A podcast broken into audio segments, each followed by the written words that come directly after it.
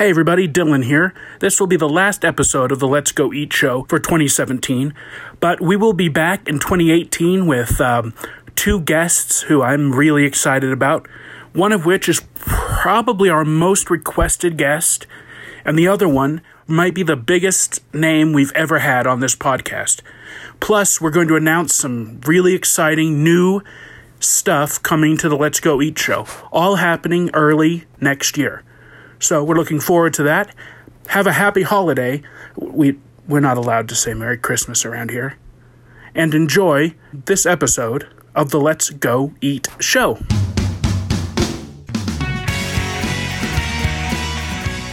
Uh, welcome to an edition, another edition, yes, yet another edition of the Let's Go Eat Show. I know you can't believe we keep doing it, can you? well, I've got news for uh, for you. We're going to keep ramming these down your throat until I'm dead. Uh, so, listen, the Let's Go Eat Show. Let me tell you one thing before I introduce you to the guest. Please go to all of the places where you can rate podcasts and give give it a rating. You know, it helps. You know, the, the iTunes. I know you can. Uh, where else can you do it? Google. Yeah, yeah. Rate the anyway. Rate the podcast. Tell them, tell people that you like it, and that way maybe other people will find it and share it and like it. Uh, or tell us if you don't like it. Yeah. Okay. Uh, so now our guest today uh, is his name is Amir Jackson, and uh, Amir has become an Ogdenite. He's uh, a man from Rochester, New York but he's been living in Ogden for quite some time, and he now considers himself an Ogdenite, and he will show you why and how he has helped the city of Ogden uh, by forming an organization called Nurture the Creative Mind. It's it's quite a story, and he's an admirable guy. Uh, listen closely, pay attention to Mr. Jackson, and and stay tuned to the end because there's a bit of a poetry reading. Oh yeah, thanks for reminding that. Yeah, we do some. So you, now you're just going to make them fast forward to the end. Somewhere between now and the end is a poetry reading. Yeah, there we go. Uh, anyway, his, it's Amir Jackson. He's a really m- remarkable man, and uh, I hope you enjoy this episode of the Let's Go Eat Show. All right, we rolling? Yeah, yeah. Okay. Uh, then we then we shall begin rolling with. Uh, we're talking to uh, Amir Jackson uh, here on the Let's Go Eat show. Uh, thanks for being here. Ah, it's a pleasure. Thank you for having me. I um, get real close to the microphone too. By the way, see how like you just almost Oh, lip, yeah. lips almost on it. All right, It's That- very, I'm there. It's very intimate, man. Now, uh, Amir, I, I uh, have never met you, uh, and uh, you come to be on this podcast because there are a lot of people who do know you and say you really ought to talk to this guy. He's pretty amazing. Um, and I mean I, that. I mean that seriously. Several people have told me that, and that ought to make you feel pretty good. Uh, it makes me feel great. Um, I, I might be doing something right. You have an organization called Nurture the Creative Mind, and uh, you just created this out of nothing, essentially, uh, because you saw a need and wanted to fulfill that need. And I want to uh, uh, get to how you came to do that. But let's talk a little bit about where you're from, first of all. Uh, where I'm from, I'm I'm actually originally from uh, upstate Western U- New York, um, Rochester, uh, and and uh, I moved to Utah some time ago, um, about 17 years now. Why? Uh, military. I was uh, Oh. I was in the, um, the Air Force, mm-hmm. and so didn't really have a choice, but. You got you got sent here. I got sent here. Yeah. Um, and uh, you know, Utah is just it's it's one of those places. You know, once you get here, um, you have these preconceptions before you get here. Yeah. And then you get here and you realize like it's really beautiful. It's easy to live here. Cost of living's low, Mm-hmm. and you just don't leave. When the when the when the Air Force said uh, we're going to transfer you to Hill Air Force Base at Utah, did you go? Oh God! Yeah, it wasn't. It wasn't an exciting moment. You know, uh, I can say that. Like, you know, they they give you your um, stations like while you're in boot camp still, and so you see all the everybody else that's in your squad. You see the places they're going. You know, Japan and they're going to Italy and Hawaii, and you get Utah. You know, it's just You got Utah. you know, it's, it's kind of a downer at first, and then you get here. It's wonderful. what were you? What were you? Uh, you're not in the Air Force anymore. I'm not. What uh, What were you doing in the Air Force? I was a, a cop. I was a military police Really? officer. MP? yeah, yeah. yeah. I had my I had a run in with a cop on on Hill Air Force Base one time. long time ago. Was it, what was that like? I was just I, I he pulled me over for speeding oh, okay. Yeah, uh, yeah, on yeah. base. I mean, it's not super exciting on base, you know. Like as a cop, you know, you're it's it's other military personnel. I mean, the the most exciting it gets um, typically, and this is a good thing. I'm not saying this is a bad thing at all. The most exciting it gets is like a DUI. Yeah. you know, um, something of that nature. We don't deal with many fights and stuff. What kind of what kind of uh, life did you come from in Rochester, New York? Oh well, you know, it was a I was raised by a single parent. Um, Mother, I would assume. Single mother, yeah, absolutely. I had a brother and sister that I grew up with, um, but my my life was it was full of love. Um, my family's super close. Uh, my extended family, we would get together nearly every Sunday. There would be twenty people, thirty people in the house eating. Everybody comes for dinner. Everybody comes for Sunday dinner. Sunday, you do you call it dinner or supper? D- dinner. Dinner, okay. Sunday dinner, and, and you know Sunday dinner is like four o'clock. Yeah. You know, it's, it's, I don't even know if you should call it dinner. Everybody brings something, or No, my grandmother, man, she would cook. Uh, it's the best food ever. Yeah. it's the best food ever. she's Um, is she still around? she she is, but she's retired from cooking. She Oh. she will tell you. You know, like if you're coming over, don't expect any food. so, but yeah, it was it was a it was a Good. family full of love. Good life. It was a good life. Yeah. We didn't have money, you know. Um, we didn't have money, but we did have love, um, a nurturing environment. So it was good. You go? Do you go back there uh, from time to time? Yeah, I try to go back every year. So, so you uh, decide to you decide to join the Air Force for whatever reason, um, and uh, it doesn't matter why. You get sent to Utah, and you like it here. Uh, you do your time in the Air Force. You get out, and you just decide to stay. Yeah, you know, um, and, and there was a little bit of a thought process in that. I, I actually decided to stay here because I was looking for schools to go to, and um, it was either go back to New York and go to school or um, stay here. And I, you know, the schools in New York are really expensive. I had the GI Bill, but it was only going to cover a portion, and so uh, Weber State was an inexpensive school to go to. So I ended up going to Weber. Yeah, and uh, so I'm a graduate of Weber State, and and would never say a bad thing about it. Love Weber State. They're doing great right now in football. They're, Yeah. they're on the championship chase. Yeah, yeah. They're uh, is the next game they play the championship game, or is it a semifinal game? It's a sim. It's a, I think it's either quarterfinals or semifinals. Uh, and and by the time people hear this, that might might be done. Be irrelevant. Yeah. But uh, uh, so, uh, what did you study at Weber psychology, um, education minor. and finished?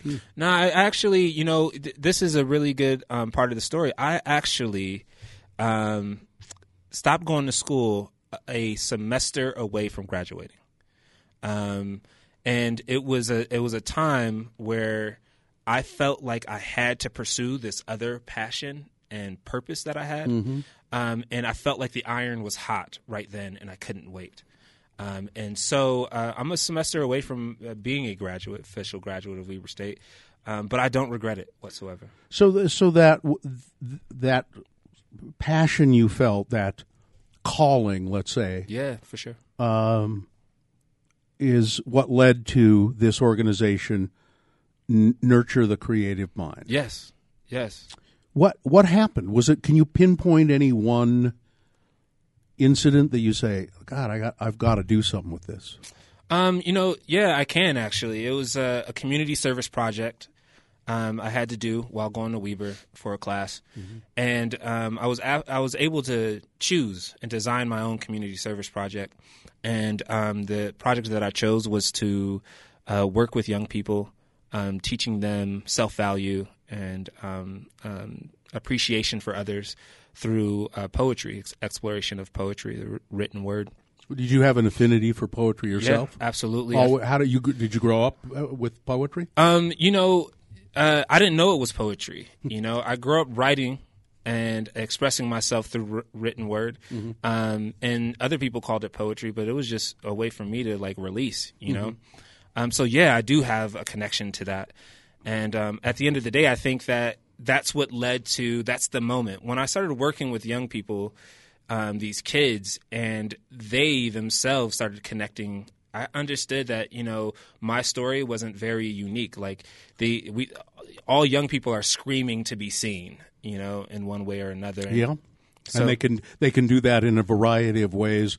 So, s- some very positive and and some and many very negative ways. For sure, for sure. So you know, why not give them a the resources to do it positively? Yeah. So, uh, so you, this was a school project, and what get, get a little be a little more specific about what you were doing in that project. Um, so I was I was working with a, a, group of students, about thirty students at Lincoln Elementary School in uh, Layton, and um, we were you know we were dissecting uh, songs lyrics, mm. and um, uh, I was showing them adjectives and adverbs and uh, how to use uh, similes and metaphors, mm. but using like song lyrics. Um, and you know they would themselves have the um, the responsibility to write a poem or two each week. Mm-hmm. Um, and then they would recite it. And, you know, that was the way that we showed them how to respect each other was, you know, while one person's up reciting, you have to pay attention yeah. and give them um, your, your, your um, respect. And, um, and you switch roles. You know, the audience became the individual that was up in front of the audience, and vice versa. So those are the kind of specific things that we we got into. Is, that, is this the project that led to a book of poetry that you put together? Yeah, yeah, absolutely. Yeah, what was what's that book called? It's called Yes, I Am Still Here.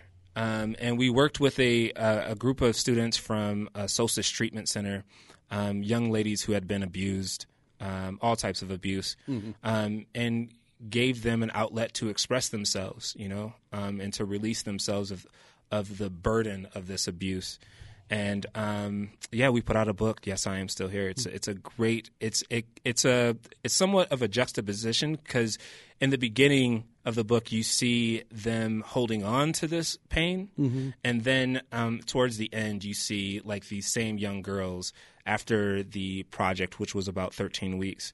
After the after the thirteen weeks, these young girls um, then uh, are empowered you know, um, uh, when you say we put out a book, do you mean you and the and the girls, or? Yeah, I would say you know at the at that time I say we a lot, um, but at that time you know it was just me. Um, mm-hmm. was, I was the only person. It wasn't even an organization right. at that time. Mm-hmm. It was just something I was doing as um, a hobby. Um, and so I say we a lot, and, and I don't mean to confuse people, mm-hmm. But uh, yeah, at that time it was just myself and, mm-hmm. yeah. And the, well, I, and I mean, it's, uh, we works because it is a uh, you you couldn't put out a, a, book of poetry if the the young girls had not written Absolutely. those poems. So Absolutely. it's collaborative. Uh, is, can people get the book? Yeah, they can. They can just connect with Nurture the Creative Mind, and we can send them um, a copy of it. We we you know they can make a donation, but we would be happy to send them a copy, a manuscript, um, free of charge. And it's nurturethecreativemind.org. Org. Anyhow, so so you did this project. What? How long ago was that? Uh, so we just celebrated our 11th year anniversary. So that was probably um, nine years ago. Nine years ago, you did this, and uh, and uh, did you just as at that point you left school? At that point, I left school. So this is the thing: those young girls um, helped me to understand how vital this was um, what we were able to accomplish with those young ladies um, was something special. And um, I, I, I, when I started, it, it, the switch went off. Um, I stopped thinking about how many students we had worked with, mm-hmm. and stopped and started thinking about how many students we hadn't. You know, how many students could benefit from a program like this, and um, I, I just had to move on it um, at that point, and I made the decision to do so.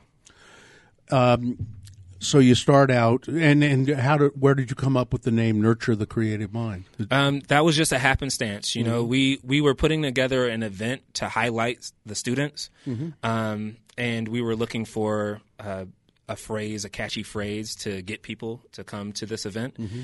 And um, as I was thinking about it, I just thought, like, what do we do? Um, and nurture the creative mind became the title. And, and the event you were putting together, uh, what uh, what was that all about? It was a poetry cafe um, type of event where we um, brought the students um, together and they shared their poems um, with the community. It was a community event. Um, w- which, interestingly enough, the first one that we did, there was about 230 people who came to it. Really? No that, joke. Yeah, that's It's pretty amazing. It was uh, How- super amazing. How did that come about? That uh, just word of mouth through the girls who, who had family and friends and stuff. And- So yeah, we were working with the girls. We were also working with uh, a classroom of students, and it was about thirty students in the class, plus the girls, plus their families, plus um, friends of mine, and so on and so forth. And I, you know, and it was new, right? This was like a fresh idea, and it was. Um, something that people were um, could relate to in some way, shape, or form, um, and so yeah, it was. It wasn't even difficult to promote it. People loved the idea and where, where did you where'd you put it on? at the school. At the school, Okay. yeah. Yeah. So so you have this big and is it like a, is it a poetry slam or is it uh, you do some of that? or- Yeah, yeah, absolutely. It was it was kind of like a poetry slam format, um, but less performance. Um, more uh, like some of these students weren't able to recite their poems, you know, by memorization, so they um, read them. So it wasn't as much of a poetry slam, but we had um, some students sang, some students uh, played music. Um, it was a whole gamut of creativity e- expression. Uh, now, um, do you, you talk to them about rap as well? Yeah. Uh, in terms of, because I mean, essentially that's poetry, poet, poetic expression of what's going on and in, somebody's life mostly, and and, uh, and and and really is related to the whole thing, right?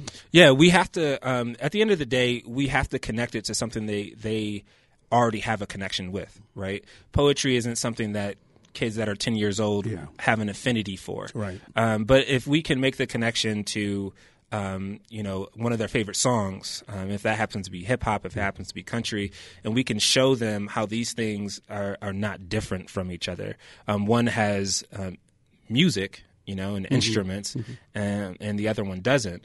But they're very, very similar. Once that light bulb goes off, they realize they already have a connection to poetry. Yeah, that's. A, I mean, that's really a good way to look at it because, I mean, I I love poetry. I like it a lot. I I read it okay, fairly often.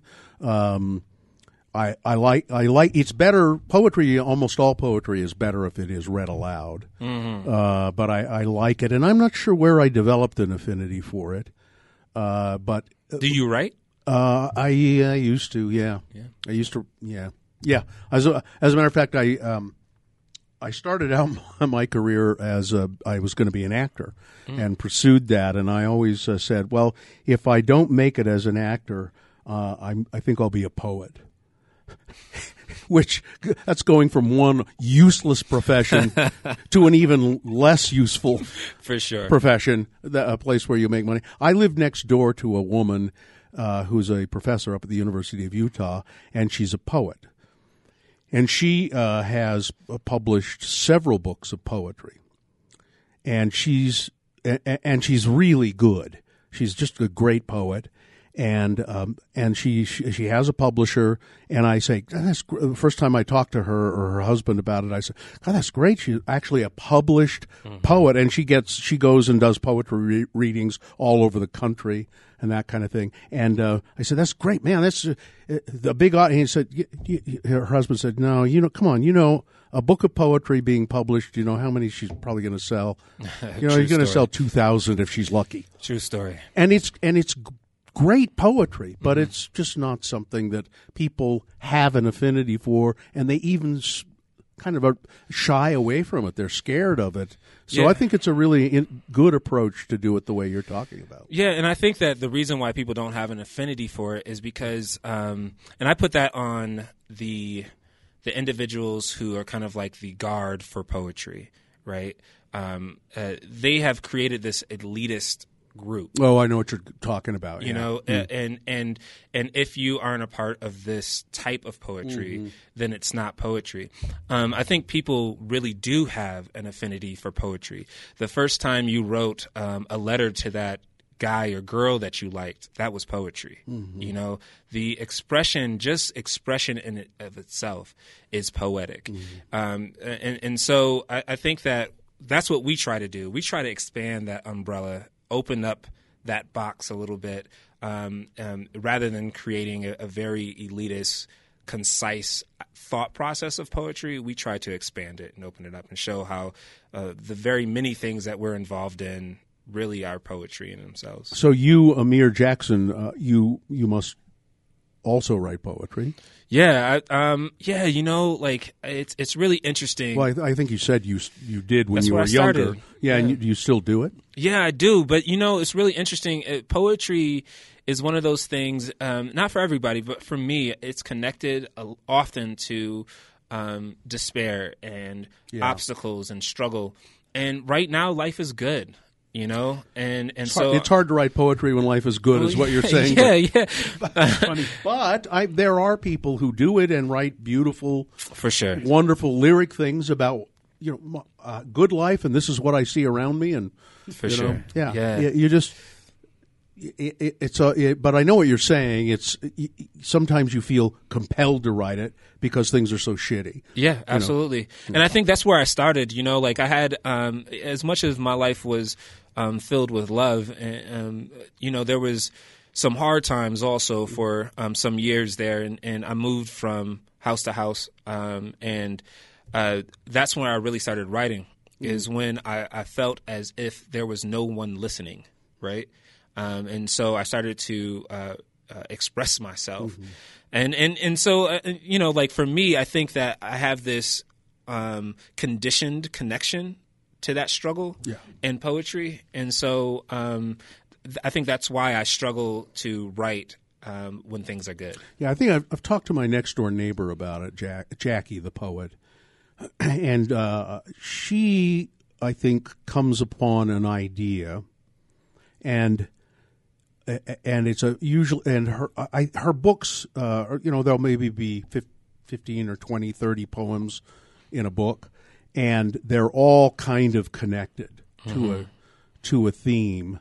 So she comes up with that idea. Something strikes her, and she thinks, "Oh, I'm going to write about this." And then I think she makes herself do it, mm-hmm. rather than just you know saying, I, "Okay, I got to wait until I'm you know get kicked in the ass or something." For sure. You know, she she will sit down, I think, and she'll write every day and make sure that she does it for like a job. Yeah, yeah, I, I, I think that's uh, awesome. Um, And some people are able to do that. I mean, I think people who are professionals with it, Yeah. right? Like they have to. Yeah. Um, and so they figure out a way to tap into both emotions or all emotions. I'll, in general. I'll give you. like- yes, yes, Dylan. I feel like a lot of artists are like that. You know, like they they their life has to be havoc for their creativity to keep up, or at least they feel that way. Mm-hmm. Like I think you can learn like Jackie to make it, you know, my job and a thing. But I mean, you think of a lot of comedians or or uh, or or musicians who just kind of feel like if they clean their life up, they stop You're just af- you're just with afraid. the drama that the creativity will dry up. You know, I actually, if I if I could, um, I actually believe that um, those individuals, and I put myself into that category also, but um, I think those individuals actually enjoy the pain. Mm-hmm. I I, I, I think that they they don't want to release themselves Yeah. of it. Um, and I know that sounds somewhat like masochistic, right? Or, Right. Um, but that that I think that's a reality that um, some artists and creatives um, actually will create situations right for themselves so that they can be in that spot. Yeah. Um, they, they it, it becomes somewhat enjoyable in a sadistic kind of way. I would Like, agree. I was that. I was watching a Chris Farley sketch the other day and thinking about the struggles he had to to try to be funny Mm-hmm. and and thinking he wasn't going to be and and that kind of stuff. Anyway, Well, let's let, so let's get back to the to the uh, the progression of uh, Amir Jackson uh, uh, starting uh, nurture the creative mind. I, I, we left it at uh, you had the poetry reading and, and open kind of a poetry. Then then you went on to open a cafe. Is that do I understand that? It was a it was a po- we did a poetry cafe um, where we invited the community to come in and, and participate in the students' readings. and then you've got to do something else. Apparently, you say Gotta I got to move else. it, uh, broaden it somehow. What did you decide to do? Um, what what we decided to do was add another school. We started to um, expand that way, um, and I had a, a an epiphany, a realization um, that not every person, not every student connects to poetry, and so we started to add music, and then I realized not every student connects with music, and so we started adding painting, um, and that's how the organization became an organization. because then you know you needed help with these things, and I'm uh, you know I I could teach the poetry classes because I have a connection to that, something I enjoy, something I'm somewhat educated on, but I'm not necessarily a musician and I'm not necessarily a painter. So we started, you know, to um, I started to reach out at that point to the community and um, look for individuals who were like-minded and um, um, could connect to nurture the creative mind's message and mission. And that's when we became an organization. How did you How did you find these people? Were they friends or how, what's you know? Or uh, some just some strange guy, you know, Yeah, says, uh, yeah. "Hey, uh, I'm looking for, you know, a painter or a musician or uh, to help me with this organization." How'd you find him? Well, you know, it's, it's it's really interesting. You start out with your friends, right? Um, uh, and and then you grow from there. Uh, I would I would say uh, that they kind of found us, right? Um, all of these adults who are creatively minded um, have a inherent connection to the message, and the, and and they understand what it was like to be a young person and not have this kind of outlet. Um, and so when we presented a resource that would have been a resource that they could have benefited from as a young person, um, they were eager and, and still are. People are eager to assist and help out because they understand. Like, um, I think some adults go through like this in, invisible force field where they forget what it was like to be a kid, right? Sure. Um, but I think that for the ones that don't um, forget and remember what it was like to be told by society in general, right? Not an individual necessarily, but by society that they have to wait to be valuable.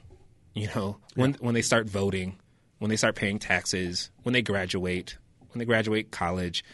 Um, and what we want to do is tell young people and show them, not just tell them, but show them that they're valuable today, right now. And and um, so the the people who started to gravitate to nurture the creative mind were people who felt that way when they were young, and now are adults who can help other young people um, prevent other young people from feeling that way. So you've uh, uh, managed to um, form a board of directors now, and you have you have nonprofit status. I understand. Yes. An office. We have an office. We um, have an office uh, in the Union Station in Ogden. Oh, that's nice. It is nice. Um, it's a, I consider it a, a blessing for sure. Before we had an office, we've had an office for three and a half years now, four years. Um, before that, we were completely mobile. I was um, I didn't I didn't get collect a paycheck from Nurture the Creative Mind until about three years ago. I was um, I was doing it. Um, I, I was paying for expenses out of my pocket. We didn't really have many donors and didn't have any grants.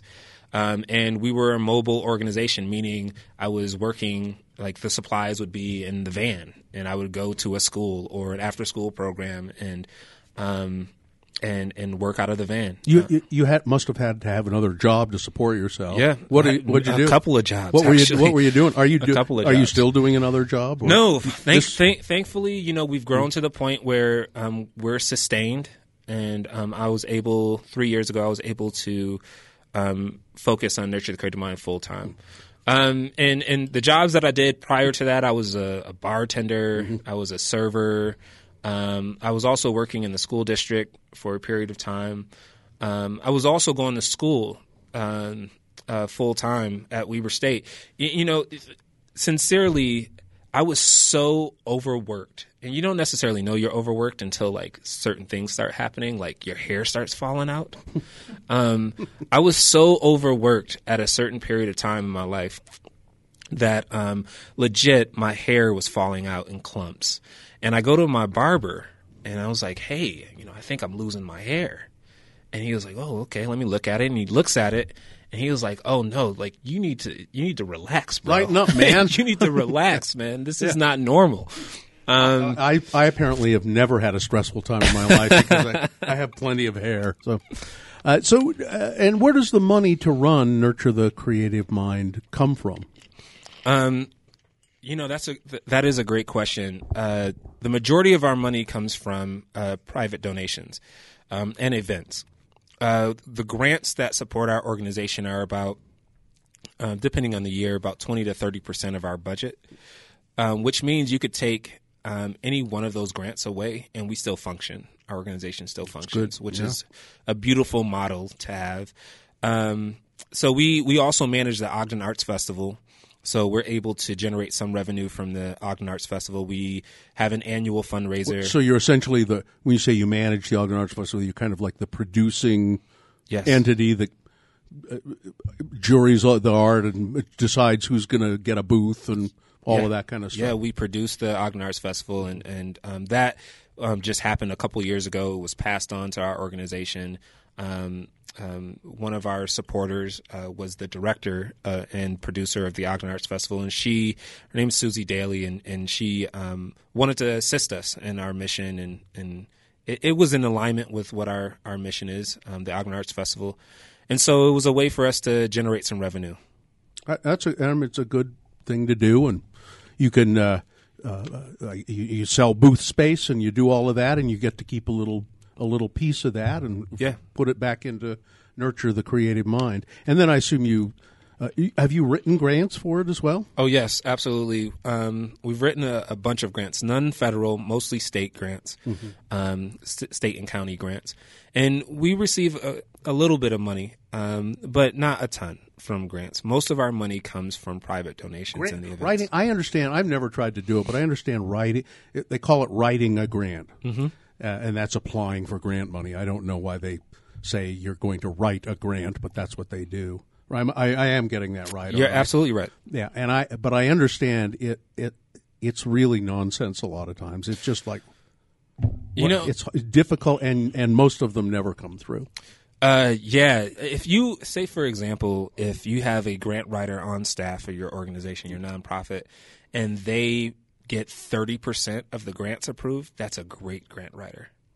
Um, uh, most of the grants, uh, you'll you'll you'll get um, denials most of the time. So uh, there are people who do this kind of as a as a job, and they're Oh yeah, most definitely. and they're and they're if they're good at it. What you're saying, they can they just somehow have the touch and know how to write them and where to find them. I guess is part part of the Yeah, it's a skill set, certainly. And, um, you know, it's difficult to jump in and out of grant writing. Like, uh, for, for example, um, it's a certain mindset that you have to have.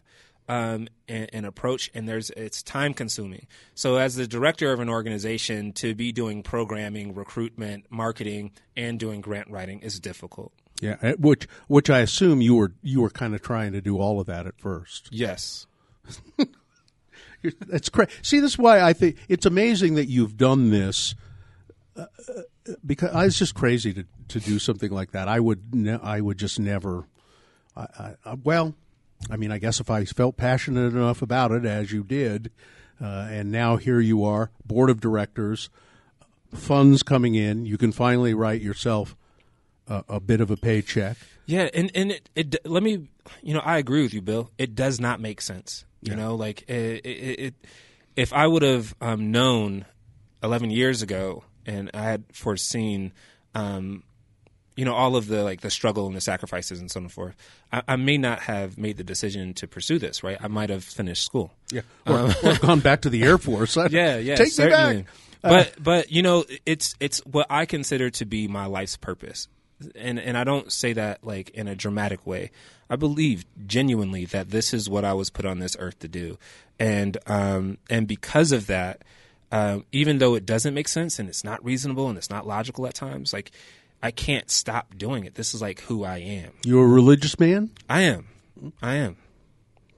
And, and so, and you would you say that you think that you say when you say I think that I was put on this earth to do that this, I guess you're saying you you think that God did this. I think I think that this is my God led you to Ogden, and Well, you know, it's really interesting. Like, um, I think that, uh, I mean, the short answer of that is yes, absolutely. I think that this is my purpose in everything. Like, even the struggle that I went through as a young person, it, it wasn't until later that I understood that that was a part of the story.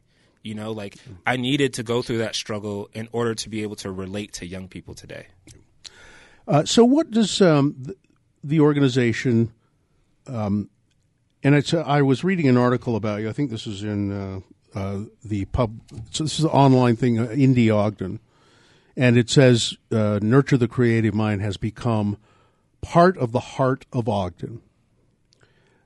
So now that you are part of the heart of Ogden, what do you what y'all what do y'all do? Uh, well, we do uh, uh, many things. I think the way that we were able to become part of Ogden, like an intricate part of Ogden, is um, all of our all of our projects, anything that we do, we, we try to make it c- connected to the community, um, be community oriented. Um, we take it out of the silo of our space and put it into the community. Um, an example of that would be um, this project that we started about five years ago, Street Piano Project, where we paint pianos and then put them on the streets of Ogden. Um, for people to play, It's kind of the uh, idea that the, the, those horses and the buffaloes, and sort of- Absolutely. but these are functioning pianos. these are working pianos that we put out on the street. Did you come up with that, or did you did you hear about that somewhere? So yeah, that's a great question. So um, I was looking through Pinterest, looking for ideas um, for project ideas, and um, there's this company called Play Me I'm Yours um, that uh, in Europe they were putting around pianos um, and and painting them, and I was like, that's a great idea. We got to should do it. Yeah, and there's I mean there's no there is certainly no shame in doing that of like going oh man that is a great idea for Ogden. And uh, how, uh, uh, to- you, you it's kind of weird to me. Do you leave the do you leave the you leave the pianos there for a while and then move them around or what? We leave them there. We we put out about eight, ten pianos depending on the year, um, and uh, yeah, we just leave them there. We just put them on the street and we leave them there. And do people? I guess they come and play them. Absolutely. Like we actually we we will schedule people to play them, um, and then there'll be random people that come out and play them. It, it's be, it's become one of the things that um, truly that people anticipate for the summer. Um, so they'll like they'll message us like a month before, and you know like when are the pianos coming out? Um, It, it- it's a cool. I mean, it's a cool thing to walk the streets of Ogden downtown, Twenty Fifth Street, and there are just pianos around. I don't come up to Ogden often enough anymore. I've never seen this. I know you're missing out. It's it's incredible. we got to change that, Bill. There are you know they're beautiful pianos that are painted and unique looking, and you never know who will be playing them and how g- good they'll be, or um, Or not. or if they're just tinkering around. How do but you it protect fills the them? streets with music. How do you protect them? Um, so, um, I personally, um, if it's, I, I look at the weather report daily, and if it's scheduled to rain, I personally go around and tarp each piano. Now, let me ask this about that uh, project. How does th- this does not directly make you any money? None. It, we, we, we actually lose money from the project. Yeah. Uh, but Where do the pianos come from? How do you get them? Um, so there's a, a couple of different areas. There's a um, um, an organization, a nonprofit in, in Salt Lake that we partner with called Mundi Mundi Project. They get donated pianos and then they sell them. Um, then uh, we also get them off of KSL. Some of them are donated, um, but mostly we pay for the the pianos. and and uh, so it doesn't make you any money directly, but it does raise the awareness of your organization, and and that's a, that's a good thing when you tr- start hitting people up for donations. Absolutely. And this is the thing. This is, I think, um, what makes nonprofits special because um, it's not always about the. Um, it's all. It's not always about that return on investment being monetary, right? Like the impact for Ogden um, is great, and and so uh, for our organizations, certainly it is. Um, but there, not everyone knows who we are, right? All they know is that there's pianos out on the streets of, of Ogden, and so um, you know Ogden has struggled um, for years with image. Yeah, I know. Listen, I was born and raised there, and I love Ogden, but I'm also one of those people who- who have contributed in certain ways to the negative image of Ogden by saying derogatory things about it on a popular radio show. Like For I, sure. I'll say Ogden is uh, the city in in Utah where uh, statistics show you are most likely to get hit in the head with a beer bottle. Okay. So, but but people I think know that I'm joking. Yeah, I- I love Ogden really. Yeah, I think, and, and, and everybody that I've spoken to about you says that you're a, a, a great advocate and supporter of Ogden. I, I, I advocated for a while that that sign, you know, the uh, the uh, sign over the Ogden sign. yeah, the Welcome to Ogden sign uh, that they would put underneath that Ogden, the city that will work for food. Okay. But I, but I, You you know the the thing is is that so with this piano project, right? We've been doing that piano project for 5 years and this is just connecting it to how this has helped the impact or help impact um, the image of Ogden in a positive manner. Um, the we've been doing the project for 5 years. We put between 8 and 10 pianos out each year. So let's say 50 pianos, around 50 pianos. And not one of those pianos have ever been damaged. I was going to ask about that vandalism. Not one has ever been vandalized. So when we talk about the image of Ogden, this is a clear representation, right? You know, you know, it's funny, and I say I don't, I don't get up to Ogden uh, much as much as I should anymore. Um, I grew up there. I, I lived there for twenty two years of my life, from birth to age twenty two or twenty one or whatever it was, and then I left. Came back a little bit briefly, and then moved to Salt Lake, and I've been in Salt Lake almost at, at least that long. But when I go go back up to Ogden, it has changed, and it's nothing. A lot of times, it's nothing that you can tangibly put your finger on the change. But I know I'm an Ogden boy, and I know the vibe of Ogden, and there is it is a more positive place than it's ever been. Yeah. Well, uh, when I was a kid, and I'm pretty old, uh, Ogden was extremely vibrant. Down downtown Ogden was a it was a city street, you know, with people on the sidewalks everywhere and mm-hmm. stores mm-hmm. all up and down the Washington Boulevard and people all the time shopping and walking around and you know, it was it was like a little city. It was mm-hmm. it was a busy smaller city. And then that all kind of you know, dried up and went to hell when they built the mall and you probably heard some of that history. Yeah. And and Ogden got down in the dumps. The, just the feeling of the place got down. Yeah, and I think you know I'm not from Ogden, you know, um, and and I think that what I witness and, and see, um, there's definitely a change, but I do believe that people accepted, you know, this down in the dumps. Yeah. Oh, we're just Ogden. We don't deserve nice things. absolutely. I used to say that on the radio. We're just Ogden. We don't deserve nice things. absolutely. I think people just accepted that, and and I think that um, that is no longer the case. I, I would agree. That has changed. I can sense that, Mm-hmm. and makes me feel great about Ogden. Um, I mean, I definitely noticed the change from when I was a kid growing up there in the 90s till now. It's and it, I mean when when I was in college, probably like 5 years ago, I c- started to come to the realization of no, there's cool stuff happening here. Mm-hmm, mm-hmm. It's a it's a great little city. and it's it is compared to Salt Lake, it is just the the way the city looks. Uh, it is a beautiful place to live. Mm-hmm. absolutely. It's right up against the mountain. I mean, when I grew up, I could walk two blocks up the street and be in the mountains, Absolutely. the foothills of the mountains. Absolutely. it's just a beautiful place. Yeah, absolutely. And and you know, like like I love Ogden, and, and certainly like any city, any place, town, city, whatever.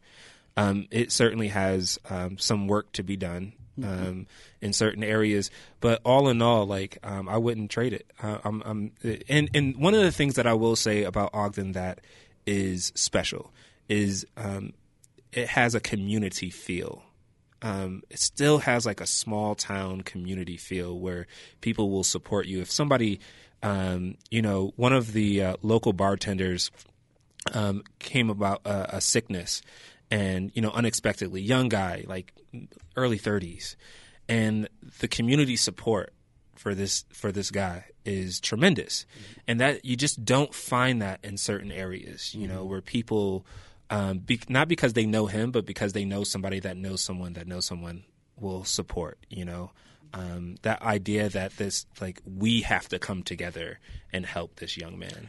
Uh, what other uh, projects you want to tell us about that Nurture the Creative Mind does? Okay, so I think that um, one of the most exciting projects that we are working on currently is a project with um, KUER and NPR. It's a youth based podcast program. Um, it's called Hear Me Now. Um, and, and the students um, are able to uh, direct and decide their own um, subject matter. Um, they get the opportunity to get some professional um, instruction on how to produce um, a podcast. And they talk about subjects uh, like teen depression, uh, what else? Uh, the transformation of Ogden. Um, they talk about uh, a plethora of things that they all decide on. And then it's produced um, by NPR and KUER. Um, that's a super exciting project. project. So if uh, Let me ask you. Uh, let me ask you about. Are you still in schools? Is that still the primary focus of Nurture the Creative Mind? Going to schools and teaching? So we we never have um, had like an either or mentality, right? Um, uh, we've always had an inclusive um, um, approach. So we never stopped being in schools, but we have our own location. Um, so we do on-site classes, and then our school um, projects we call satellite programs. So we have satellite programs in some schools. in the the on site or in the Union Station. Yes. and you can use that as a performance space, and Yeah, I mean it's it's not a it's not a huge space, um, small performances, but we do you also. don't use the big grand. uh, n- area, no, no, no, we don't. Hmm. We don't. But you, where where are you in the Union, Union Station? On the south end, it used to be where the Forest Service was. oh yeah, I know where that. I know where you're talking about. Oh yeah. yeah. So uh, uh, now, so Amir Jackson, uh, you are now an Ogdenite through and through. I am, you know, and, and I realized that when I was home last um, in New York, um, my cousin was asking me, "When do you go back to Utah?" And my response was, "Oh, I go back home in a couple of days." And um, I realized that you know that, that I had I had become an Ogdenite, you know, a Utahn, um, which was really uh, an interesting acceptance. But Can I ask you a, a kind of a, a very personal question? sure, Uh, you are a person of color. Uh, have you ever? This is such a white place. Ogden is a little more ethnically diverse than a lot of places, but still, uh, has that ever caused you discomfort or? Um, I, I think that um, you know, the honest. I think that's a great question. It's something that we, you know, we don't talk enough about. Like, uh, I think it's it's taboo. Um, it's uncomfortable, but Yeah, I mean, I I sort of hesitated to bring it up, and yet, if you know anything about me, I of course will bring it up. yeah. well, I think that you know to to to say that I've never had any issue with it would be completely false. Um, I think that uh, when I when I compare the type of like prejudice or racism I've experienced um, in Utah um, to other places, um, it's it's more ignorance than racism, right? It's um, if if if someone is not um, exposed to anything, right? They have these preconceptions um, that that they they may have accepted until they are exposed to that thing or person, and then they start to understand that they're um, what they thought w- was was wrong.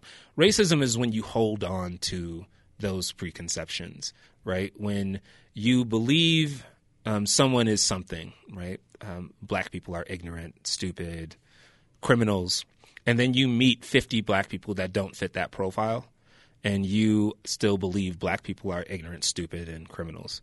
Um, I, I don't think Utah falls into that category, or the majority of people in Utah fall in that category. I think most of it is um, ignorance and not racism. That's a, that's interesting to hear that perspective, and I'm I'm glad of that. I'm glad that's the way you experience that, and I I would suppo- suppose, and and this is just making an assumption on my part that with with that attitude, you don't shy away from if you sense that there is some sort of feeling toward you that is negative, that you don't hesitate to say, "What- "Is there a problem? Why don't we talk about that?" Yeah, you know, I think being from New York, I'm just not afraid of confrontation. Period. And so, I, I, I, like the question that you asked. I'm not. That's not something I'm, I'm hesitant to answer. It's not something that I get flushed, you know, responding to. Uh, I think that, um, yeah, I think that uh, to answer your question very short, um, I have no issue with uh, confronting and asking someone um, if there is an issue. Can we talk about it? You Uh, got- you- communication is okay for me. I'm not in your face, but do you have a problem with me? Yeah, yeah. That let's just thing. talk about it. Yeah, yeah. let's talk about it. Uh, Amir, it's nice to meet you uh, and find out about this work that you do in Ogden. And um, it's uh, people like you who have helped Ogden, I think, regain its some of its image or maybe all of it. Uh, and uh, uh, I, I applaud you for that. Now I'm going to give you the opportunity uh, to tell people what you need.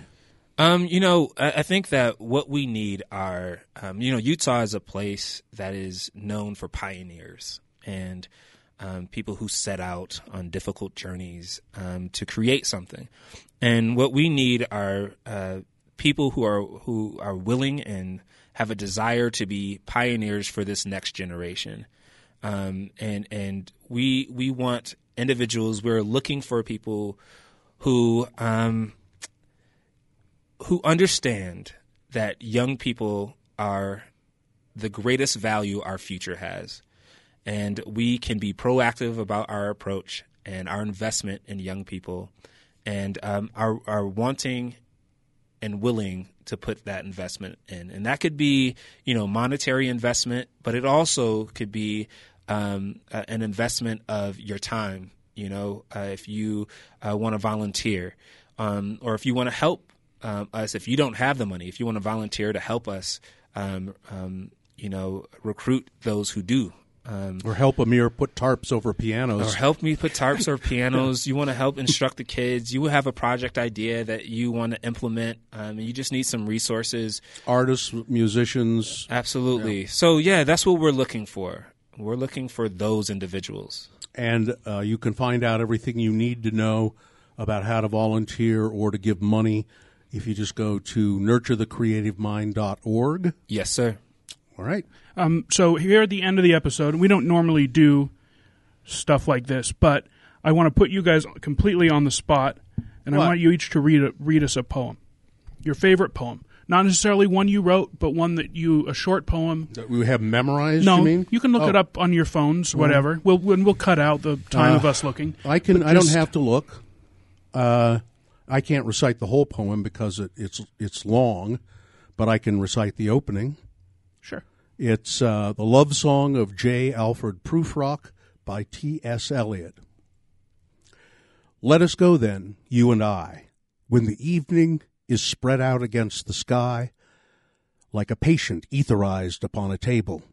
Let us go through certain half deserted streets, the muttering retreats of restless nights in one night hotels with oyster shells. Oh, do not ask what is it, but let us go and make our visit. In the room, the women come and go, talking of Michelangelo. That's and it goes on and on. Great. Wonderful. I love that poem. The love song of J. Alfred Prufrock, T.S. Eliot. Look it up. You'll read that whole thing. It's not it's not real long, but it's great. And I the the other one I could do one more quick one while Amir's looking. Okay. The opening to an I think this is maybe the one of the first poems I ever read that made me really want to read more poetry, and it's Howl by Allen Ginsberg. I saw the best minds of my generation destroyed by madness, starving, hysterical, naked, dragging themselves through the Negro streets at dawn, looking for an angry fix. Angle headed hipsters burning for the ancient heavenly connection to the starry dynamo in the machinery of night, who poetry and tartars and hollow eyed, high, sat up smoking in the supernatural darkness of cold water flats floating across the tops of cities, contemplating jazz, who bared their brains to heaven under the L and saw Mohammedan angels staggering on tenement roofs illuminated. Who passed through universities and radiant cool eyes, hallucinating Arkansas and Blake Light tragedy among the scholars of war. yeah, that's the beat poet. Yeah. Okay, I found one. Okay. I'm, go- I'm going to read one that I'm going to read a poem that um, I wrote. Um, it's not necessarily one of my favorite poems, um, but uh, you know, either way, it's one that I really enjoy. Uh, it's called uh, "That Kind of Love." I want that nonfiction love, that tangible love, that hard, true opposite of fantasy love, The type of love my mother gave with a swift smack across my mouth because I spoke above my station. That love that after making love leaves your body and soul shaking. I want that timeless love, that sea deep love, that out of pure happiness makes you break down and weep love. The love you sense all over you, inside and out, through and through. I want that love, love, not imitation love, that 100% real naturalistic love. The love if you were blind you could see, if paralyzed could feel, had no tongue you could taste it, because the love is that real. I want that kind of love. It's very good. Great. Thank you. Very good. Thank you guys. Thanks for doing that. Thank All you. right. That's it. It was a uh, pleasure. Again, nurturethecreativemind.org. Uh, it is uh, Amir Jackson. Thank you. Thank you, Dylan, for producing the show. I'm Bill Allred. Uh, and remember, if you're pouring the drinks, always make mine a double. Broadway Media Podcast Network.